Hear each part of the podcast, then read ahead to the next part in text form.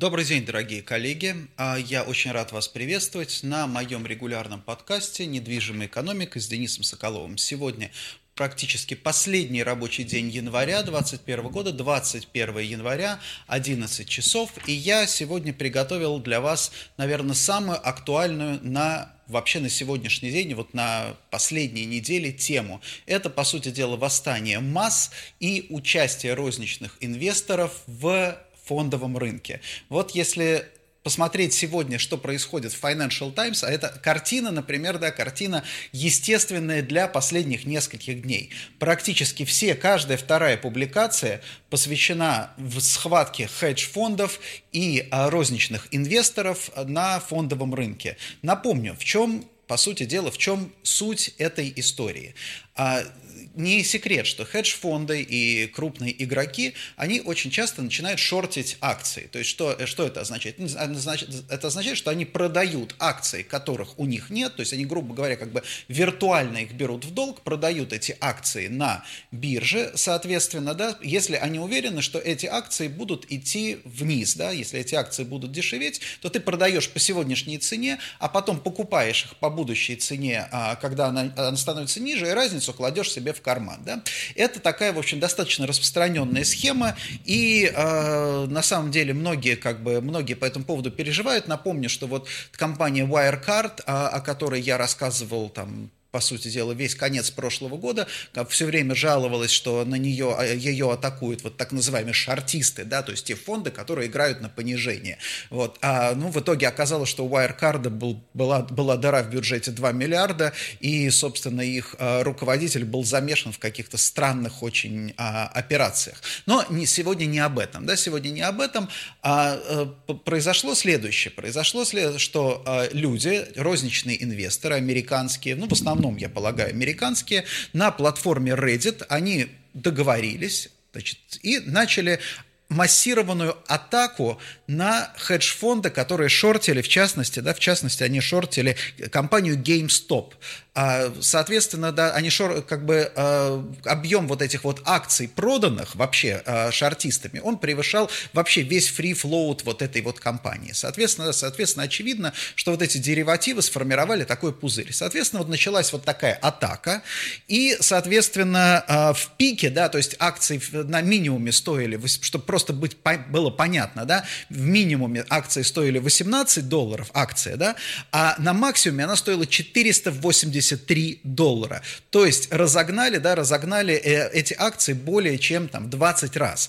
А в чем здесь, что для этого использовали? Для этого использовались платформы онлайн, такие онлайн-брокеры, которые позволяют частным физическим лицам, частным инвесторам в реальном времени продавать, покупать акции. Соответственно, самый известный из таких платформ — это Robinhood, хорошее название. Собственно, с помощью нее и в основном была осуществлена эта атака. Далее тоже атака была и на акции компании BlackBerry, например, известной нам всем, Nokia и так далее. Значит, что интересно, что здесь интересно? То есть впервые розничные инвесторы попробовали себя в роли крупного игрока. То есть раньше розничному инвестору оставалось-то две вещи. Либо, допустим, свои деньги вкладывать в какой-то фонд, где от его имени кто-то ими управляет, либо, например, пытаться самому торговать, следить за за движениями рынка. Здесь они попытались переломить ситуацию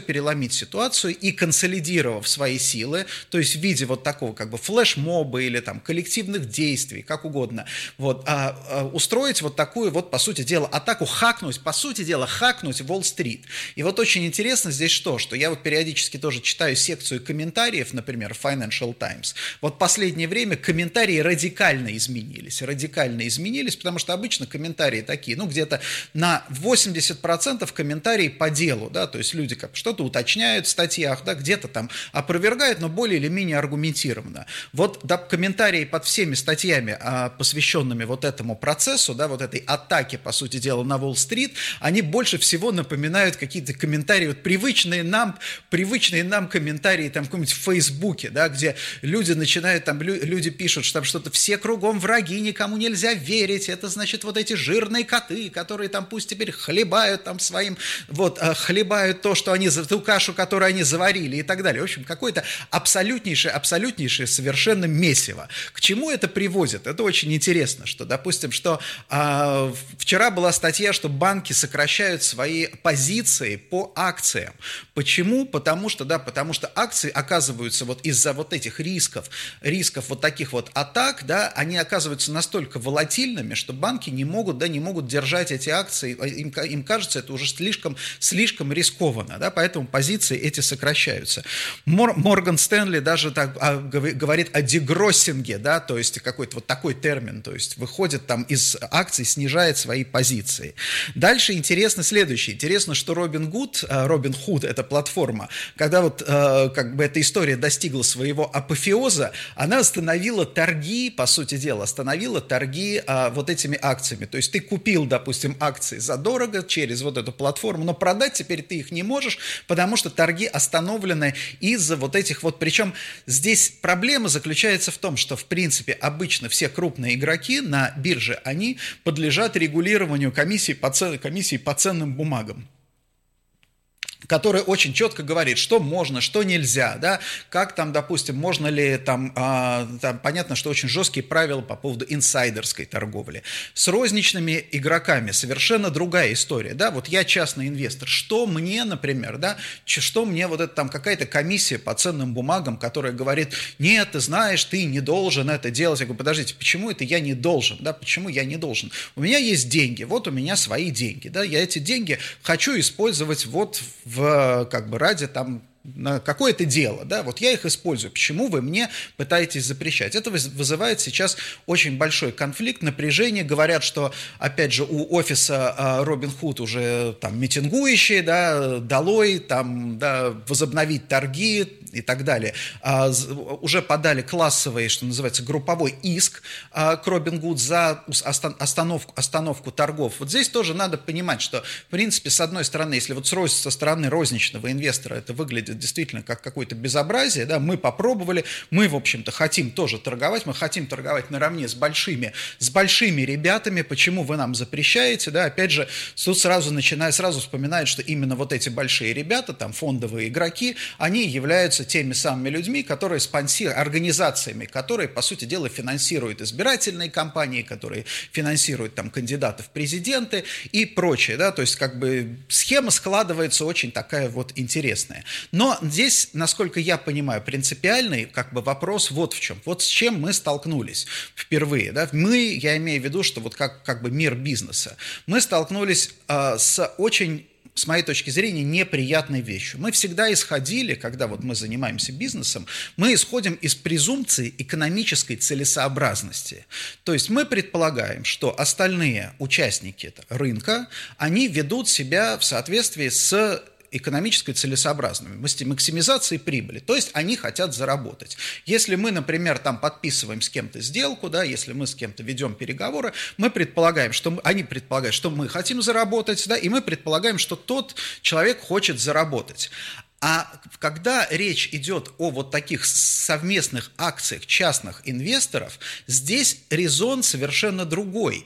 Эти люди во многом, вот по крайней мере в рамках вот того, что произошло сейчас, у них не цель заработать, да, у них цель, как бы, понятно, может быть, кого-то, да, кому-то кажется, что он на этом заработает, но в массе своей понятно, что эти инвесторы потеряют деньги в итоге, да, разгоняя там эти акции, понятно, что они не страхуются там от рисков, понятно, что у них там будут и маржин-коллы, и все остальное, буквально следующие дни покажут. Нет, они хотят показать жирным котам, где раки зимуют, они хотят заявить о себе. Это способ, такой вот способ коммуникации. Знаете, как есть вот там, допустим, у всяких там блогеров, там, или даже уже я тут сталкивался с тем, что уже у радиостанций, ты там, если хочешь, чтобы ответили на твой вопрос, платишь там деньги, там, допустим, 1000 рублей донат кидаешь, и, соответственно, да, соответственно, ведущий отвечает на твой вопрос. Вот здесь та же самая история, да, мы платим, люди готовы готовы платить деньги для того, чтобы сказать, да, мы здесь сила, мы здесь, мы теперь хотим, чтобы с нами считались. Да?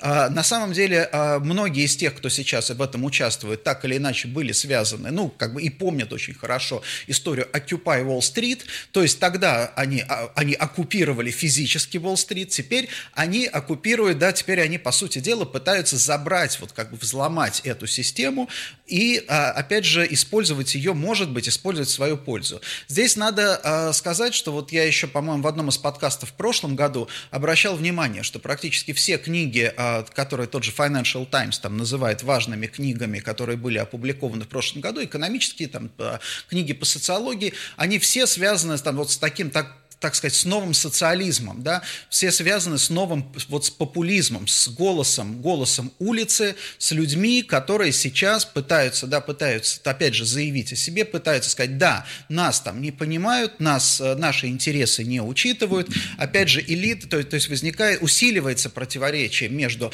народом, да, и элитами. Элиты говорят, и в принципе, мы все понимаем, что, наверное, в этом есть доля истины, да, элиты говорят, мы лучше знаем, как вам, да, мы лучше знаем, как сделать так, чтобы вы получали больше, чтобы вам было комфортнее, чтобы вам было удобнее и так далее, да. В ответ на это народ им говорит, что, знаете что, да, может быть, вы и знаете, но дайте нам сделать так, как мы хотим, так, как мы считаем. Есть, конечно, и это, и люди здесь в абсолютном праве, но здесь есть одна фундаментальная проблема. Опять же, мы в России, нам очень вообще нравится эта тема, да, такого вот народного, не сказать, что гнева, а вот это вот заявление о себе, опять же, не через там митинги какие-нибудь, да, не через там восстания, а именно финансовые. Вообще нам очень близко, да, вот либеральной интеллигенции. Но есть здесь одна проблема. Проблема, которая заключается в следующем. По сути дела, да, вот эти вот деньги, которые пришли на фондовый рынок частный,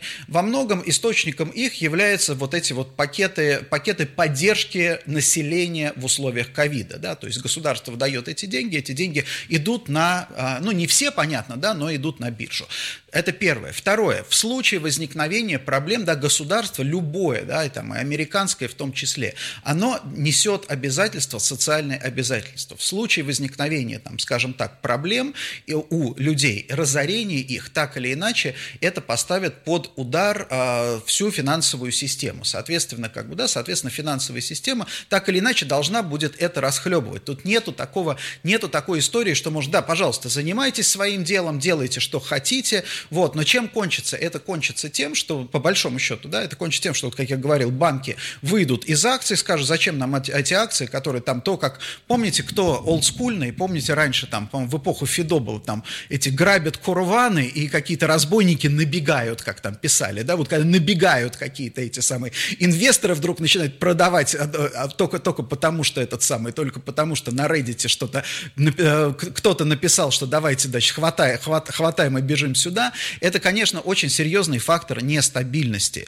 И, опять же, для финансовых институтов, для любых каких-то, даже не только финансовых институтов, для компаний, которые так или иначе участвуют в бирже, да, для компаний важна стабильность. Им не столько нужен вот этот вот спекулятивный рост, потому что за ростом бывает падение.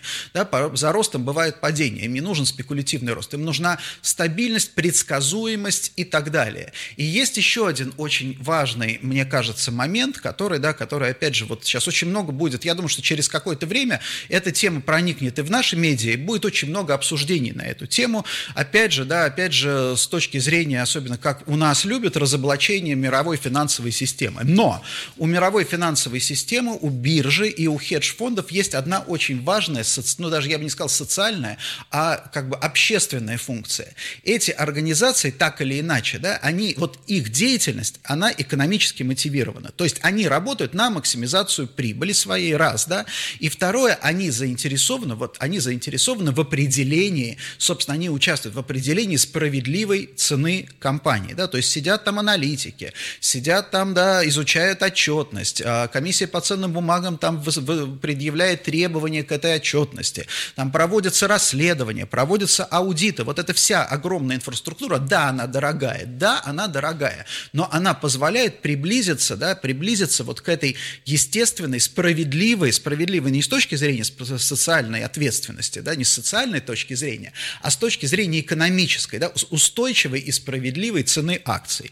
Потому что если, да, если мы вычеркиваем вот эту всю систему и говорим, давайте вот торговать акциями, вот розничный инвестор, только розничный инвестор начинает торговать акциями. Ну, в принципе, мы получаем МММ, мы получаем схему Понци, так называемую пирамиду, да, в которой цена вот этой бумаги, цена какого-то актива, она зависит исключительно от того, сможешь ты ее продать, будет ли на нее покупатель или не будет. Она никак не привязана, то есть она никакого отношения к экономике не имеет. И вот это вот очень важно, вся система вот этих вот торгов биржевых, банков и так далее, она занимается тем, что она привязывает все время, каждый день привязывает вот эти вот бумаги к реальной экономике. Это сложная, опять же, и дорогая история, и на этот счет тоже есть, например, там вопросы, то есть можно обсуждать, насколько экономически для общества целесообразно содержать такую огромную, например, да, огромную инфраструктуру только лишь для вот этого. Может быть, действительно проще обойтись одним там каким-нибудь госпланом, да, госпланом, который будет там изучать там отчетность, да, будет видеть всю как бы прозрачную историю там, ну, в принципе, к чему идет Россия, да, мы видим всю прозрачную историю там, допустим, компании, говорим, да, понимаем, сколько стоит примерно активы этой компании. И на самом деле как раз вот в этом обсуждении нет однозначного ответа, что, допустим, да, что теоретического, гипотетического ответа, что, допустим, система вот эта биржевая, она гораздо лучше и эффективнее, чем, например, там социалистическая система центрального планирования. Вовсе нет.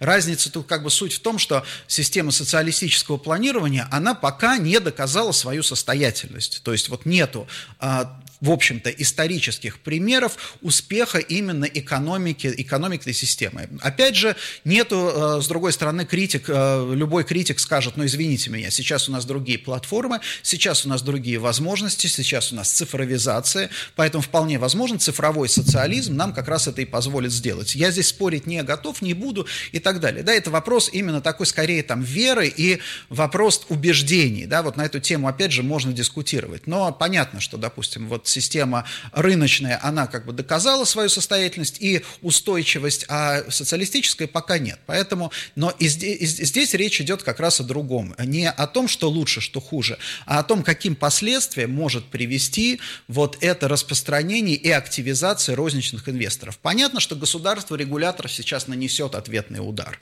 И этот удар будет достаточно серьезен, и, наверное, собственно, регуляторы уже научились нивелировать вот эти кризисы, нивелировать вот эти угрозы. Но тоже надо понимать, что здесь возникнут, наверное, какие-то издержки, и на них надо обращать внимание. История будет, мне кажется, очень активно развиваться. Я так понимаю, что момент истины наступает как раз сегодня, потому что сегодня у компании вот этой GameStop истекают опционы, да, то есть вот посмотрим, что сегодня будет происходить. Но, опять же, для нас важно не именно колебание вот этих вот акций, для нас важен принцип, для нас важно вот именно то, что нам придется сейчас переоценивать роль публики. И вот здесь тоже любопытно, что Владимир Владимирович Путин, выступая на Давосском форуме, он как раз говорил о другом, он говорил о прям противоположном. Он говорил о том, что в развитых странах увеличивается неравенство, и, соответственно, только 1% людей увеличил за последние 30 лет свои доходы. Как-то так он, что ли, сказал? Какая-то странная достаточно история, потому что она противоречит, в принципе, реальности. Но, тем не менее, то есть в его картине мира происходит наоборот. А крупные корпорации типа Google, там, допустим, там, Facebook и так далее начинают контролировать, по сути дела, массовое сознание. Они сейчас, да, становятся монополиями, они заменяют государство. Я понимаю, что Владимир Владимирович очень беспокоит, что кто-то покушается на какую-то роль государства. Но здесь как раз то, что мы видим сейчас, оно прямо обратное. Да? Именно под давлением общественности получается, что те же самые соцсети идут на какие-то ограничительные меры. Сейчас последняя вот эта вот история якобы бедного, обедневшего нищего населения, вдруг оказалось, что это нищее население американское. У него оказались деньги достаточные для того, чтобы потягаться, по сути дела, с китами с Wall Street. Они пришли пришли, значит, нашли себе платформу на Reddit, создали там чат, они там самоорганизовались, и они вот сделали вот такую историю. И вот это очень интересная вещь, потому что пока мы с вами, с одной стороны, боялись, ну не то, что даже боялись, а рассуждали вот об угрозе со стороны большой цифры, которая приходит, да, которая, по сути дела, определяет там наши вкусы, профилирует нас, через там какие-то алгоритмы искусственного интеллекта влияет на то, что там, что мы думаем, что мы читаем, что мы знаем. Оказалось, что на самом деле происходит все по-другому, потому что есть вот это вот, да, есть, скажем так, массовое сознание, которое сейчас выплескивается в очередной раз. То есть это вот очередной, наверное, приход вот как бы масс на... Если раньше они приходили там, скажем так, в область там культуры, да, первое восстание масс было в области культуры, то есть сначала культура была исключительно, да, для высокообразованных, театры, оперы, они там исключительно были там уделом аристократии. Потом пришли массы, которые сказали, да, мы захватываем, мы берем теперь искусство, мы играем, мы делаем искусство популярным, культура будет популярным, у нас будет там стадионные концерты, у нас будет Джастин Бибер, у нас будет все, что угодно, блюз, рок-н-ролл, вот, это все, это теперь наше, да, вот, ну и, соответственно, вы там продолжаете слушать своего, там, я не знаю, Штокхаузена, там, какого-нибудь, ну вот, теперь то же самое происходит и в бизнесе, да, обратите внимание, тот же бум гибких офисов, коворкингов, он начинался как ответ на потребность в рабочих местах. Я маленький предприниматель, я небольшой там бизнес, у меня нету там огромной корпорации, но я хочу сидеть в таком же офисе, как там условный Microsoft, я хочу сидеть в таком же шикарном офисе, как Goldman Sachs, да, поэтому, да, вот, пожалуйста, коворкинг говорит себе, да, ты маленький, ты остаешься таким же, но вас таких маленьких много, и мы для вас сделаем вот эту вот среду. На самом деле, как выяснилось, это не очень сработало, потому что, опять же, на хайпе все коворкинги, они потом быстренько перешли на обслуживание тех же самых жирных котов, да, крупных корпораций, сказав, что да, знаете что, а давайте теперь мы сделаем наоборот. Вы там корпорации, вы нам заплатите, а мы вам сделаем среду, и ваши сотрудники будут чувствовать себя не что они там винтики в корпорации, а будут чувствовать себя, будто они самостоятельные, там, маленькие, но свободные предприниматели. Тоже вот мир, он вот так вот ходит по кругу. Я не исключаю, что и здесь, допустим, в отношении вот этих частных инвестиций и вот этих флеш-мобов финансовых мы увидим тоже подобную же историю. Что еще интересно? Интересно, вот мне лично интересно, да, мне интересно, когда мы что-то такое увидим на российском рынке, потому что у нас есть все предпосылки. У нас есть первое, да, у нас есть относительно небольшой емкости фондовый рынок, у нас есть большое количество частных, опять же, инвесторов. Статистика говорит, что за последний год у нас 5 миллионов новых частных инвесторов пришло на фондовый рынок. 5 миллионов. Это 1/3 Москвы. Каждый третий москвич, понятно, что не все из Москвы, но тем не менее. Просто чтобы представить количество. Понятно, что тикеты там разные, да. У нас есть достаточно большое количество там игроков, там условных полковников Захарченко там с относительно большими деньгами. У нас есть на самом деле действующие фабрики троллей, да, которые отлично, в общем-то, работают и в свободное от работы время могут тоже, в общем-то, заняться раскачкой каких-то финансовых тем. Поэтому, по большому, более того, и опять же, у нас есть достаточно слабо развитая система регулирования фондового рынка. Поэтому на самом деле попытаться, я думаю, что это только вопрос времени, прежде чем кто-то в России попытается раскачать какие-то там, допустим, да, какие-то акции какой-либо компании. Другое дело, что, опять же, у нас это может быть еще сопряжено и с заказом там со стороны компании. Поэтому, мне кажется, сейчас надо следить за нашим фондовым рынком, посмотрим, но я почти уверен, что что-то такое произойдет в этом году, потому что у нас есть для этого все предпосылки, плюс, опять же, у нас достаточно большое количество людей рассерженных, людей, верящих в теории заговора, которым, если сказать, давайте, там, допустим, мочить, там, или наоборот, вот есть там прекрасная там какая-то компания, которая, знаете, что вот она создаст конкуренцию, там, допустим, Тесле, да, будет русская Тесла, нам надо сейчас накачать эту компанию деньгами, загоним сейчас акции ее наверх, по дороге еще заработаем, и, соответственно, тогда у нас будет своя там русская Тесла, и Илон Маск будет плакать в уголке. То есть, на самом деле, у нас есть достаточно большое количество людей, которые до этого морально готовы. Вот, поэтому будем следить за этой историей. Как в прошлом году я следил и рассказывал вам про Wirecard, я буду постоянно так или иначе возвращаться к ней, потому что, мне кажется, это актуальная и важная тема. Так что подписывайтесь на мои каналы, подписывайтесь на мою страничку в Facebook. Все там, ссылки на каналы я дам, они будут в описании к ролику. Самое главное, подписывайтесь. Очень удобно слушать это все в формате подкаста, поэтому ищите в Apple Podcasts «Недвижимая экономика», в других любых платформах подкастовых. Ищите «Недвижимая экономика», подкаст, вы все найдете. И напоследок еще я хотел бы о двух темах поговорить. Одна международная, глобальная, глобальная тема, связанная с долгом. Вот в прошлый финансовый кризис Мировой банк призывал все страны и, в принципе, говорил о том, что нужно уменьшать долг, уменьшать долговую нагрузку. И тогда страны смогут пройти этот кризис. В этот раз позиция Всемирного банка прямо противоположная. Всемирный банк говорит, надо привыкать жить с большим долгом. Нет ничего страшного в наращивании долга. Тем более, что процентные ставки падают, соответственно, долговая нагрузка оказывается не такой страшной. Поэтому при выборе мы стимулируем развитие, или мы зажимаем развитие, но страхуемся от дальнейших катастроф. Мы выбираем с вами в этот раз мы выбираем с вами развитие. И это на самом деле важно, потому что это дает нам некоторый оптимизм в плане будущего. Опять же, на этой неделе я был на вебинаре McKinsey, посвященном вакцинации. Вот очень интересно, что McKinsey утверждают, что производственных мощностей глобально всех вакцин в мире, они отслеживают, собственно, на уровне, допустим, есть несколько китайских, индийская вакцина сейчас пошла, российская вакцина, у них в рейтинге занимает достаточно высокую позицию. Достаточно для того, чтобы в 2021 году вакцинировать 80% населения Земли. И, в принципе, стадный иммунитет при текущих планах по вакцинации глобально мы должны обрести где-то к лету, то есть поэтому, допустим, они достаточно оптимистичны в том смысле, что, в общем-то, эта пандемия, пандемия так или иначе закончится. Будут ли угрозы другой пандемии, других штаммов этого вируса, это большой вопрос, но важно, в принципе, то, что даже на такой серьезный вызов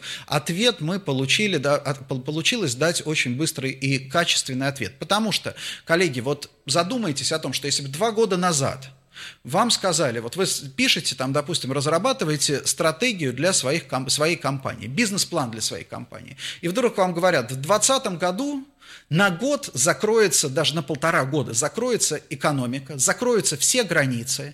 Дальше, люди на несколько месяцев будут заперты дома, разорвутся все цепочки поставок. Что вы бы сделали? Вы бы, извините меня, скорее всего закрыли бы свою компанию, если бы вы знали заранее, что такое произойдет, потому что мы не знали, мы не представляли себе, что современный мир может прожить достаточно большой длительный промежуток времени без этого международных поездок, без международных конференций, с умершим полностью целыми отраслями, начиная с конференционным, с закрытыми торговыми центрами, допустим, с прекращением, опять же, поставок. Мы не могли представить, что мир из всего этого, извините меня, выйдет только с потерей 3% глобального ВВП. Это даже, в общем, это как-то смешно, это то, что никто не ожидал. Поэтому, на самом деле, мы проявили, в принципе, как человечество и экономика проявили себя очень устойчиво, и это вселяет большие надежды. Ну и напоследок, чуть-чуть все-таки про недвижимость, потому что у нас подкаст называется «Недвижимая экономика», и без недвижимости никак нельзя. Мы опубликовали отчет MarketBeat Full, поэтому, пожалуйста, читайте его. Но за рамками этого отчета остался прогноз. Мы публикуем в отчете, мы используем базовый прогноз, но мы также сделали и сценарный прогноз московского рынка офисной недвижимости. И вот сейчас я чуть-чуть дам возможность заглянуть в этот прогноз. Суть этого прогноза вот в чем. Сейчас много разговоров о том, что компании переходят на удаленку, и удаленка станет частью нашей повседневной жизни. и потребность в офисах снизится, мы попытались оцифровать вот это снижение и, собственно, пришли к следующему, пришли к тому, что если вот этот сценарий реализуется, это не катастрофический сценарий, это не то, что все офисы закрываются. Это означает, что вот лишний, как всегда, у нас есть такое понятие чистой абсорбции, то есть насколько каждый год прирастает количество, там, общезанятая площадь офисов. То есть, условно говоря, количество рабочих офисных мест в Москве. У нас в свое время было правило, что 1% пункт роста ВВП дает там примерно 200 тысяч новых потребностей в новых офисных площадях, то есть это где-то 25 тысяч рабочих мест. Это правило действовало достаточно долго. Прошлый год сжатие, да, и минус практически 400 тысяч. То есть у нас высвободились вот эти площади. То есть 45-50 тысяч человек, по сути дела, ушло на удаленку, либо было сокращено. Вот. А теперь получается, да, теперь, если мы посмотрим на будущее, по сравнению с базовым прогнозом, вот этот прогноз трансформации, большего распространения удаленки, показывает, что на горизонте 5 лет у нас не то, что высвободится, оно не высвободится, эти площади, они вот этот вот рынок наш не доберет спроса на 1,4 миллиона квадратных метров на 5 лет. И это соответствует примерно 200 тысячам рабочих мест, офисных рабочих мест.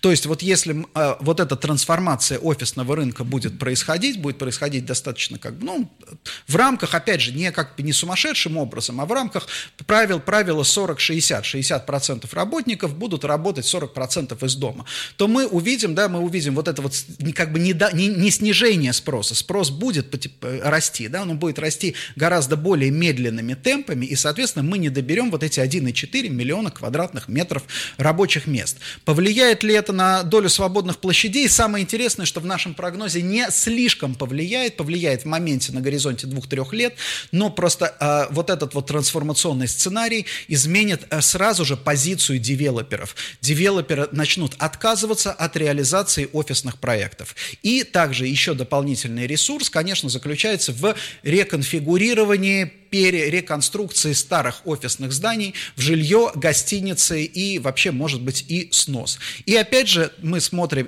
в нашем прогнозе, мы не ожидаем в рамках этого прогноза коллапса арендной ставки. Вот это тоже очень, мне кажется, важная вещь, на которую я хотел бы обратить ваше внимание, потому что сейчас, с моей точки зрения, офисная арендная ставка, она находится в очень узком допустимом коридоре. То есть, с одной стороны, на арендную ставку давит невозможность, если она уходит ниже, то, опять же, по сути дела, это означает технический дефолт для собственников, для зданий и так далее. То есть вот есть вот этот очень серьезный уровень поддержки, когда собственник понимает, что, в общем, ему проще даже смириться с вакансией, чем сдать дешевле, да, а с другой стороны ставки вверх не могут идти, потому что есть нагрузка со стороны расходной части, потому что все компании-арендаторы, пользователи сейчас тщательно урезают свои расходы, пытаются оптимизировать свои расходы, потому что переложить на покупателя вот эту вот инфляцию растущую, по сути дела, не получается. Вот, поэтому на самом деле обратите внимание, что даже в рамках, потому что все говорят, что сейчас офисы не будут нужны, и, соответственно, они будут дешевые, они будут по бросовым ценам. Не так. Так это не работает. Экономика современная, а особенно недвижимость, она далека от курса Economics 101, где вам показывают график спроса и предложения, да, и, соответственно, цена как функция от спроса и предложения. Далеко не так. Есть еще множество других факторов, которые влияют на цену, а недвижимая экономика, она крайне далека от того понятия идеальной рыночной экономики, которая описана в учебниках. Спасибо большое, уважаемые коллеги. До новых встреч в эфире. Подписывайтесь на мой подкаст. С вами был Соколов Денис, подкаст «Недвижимая экономика». До свидания.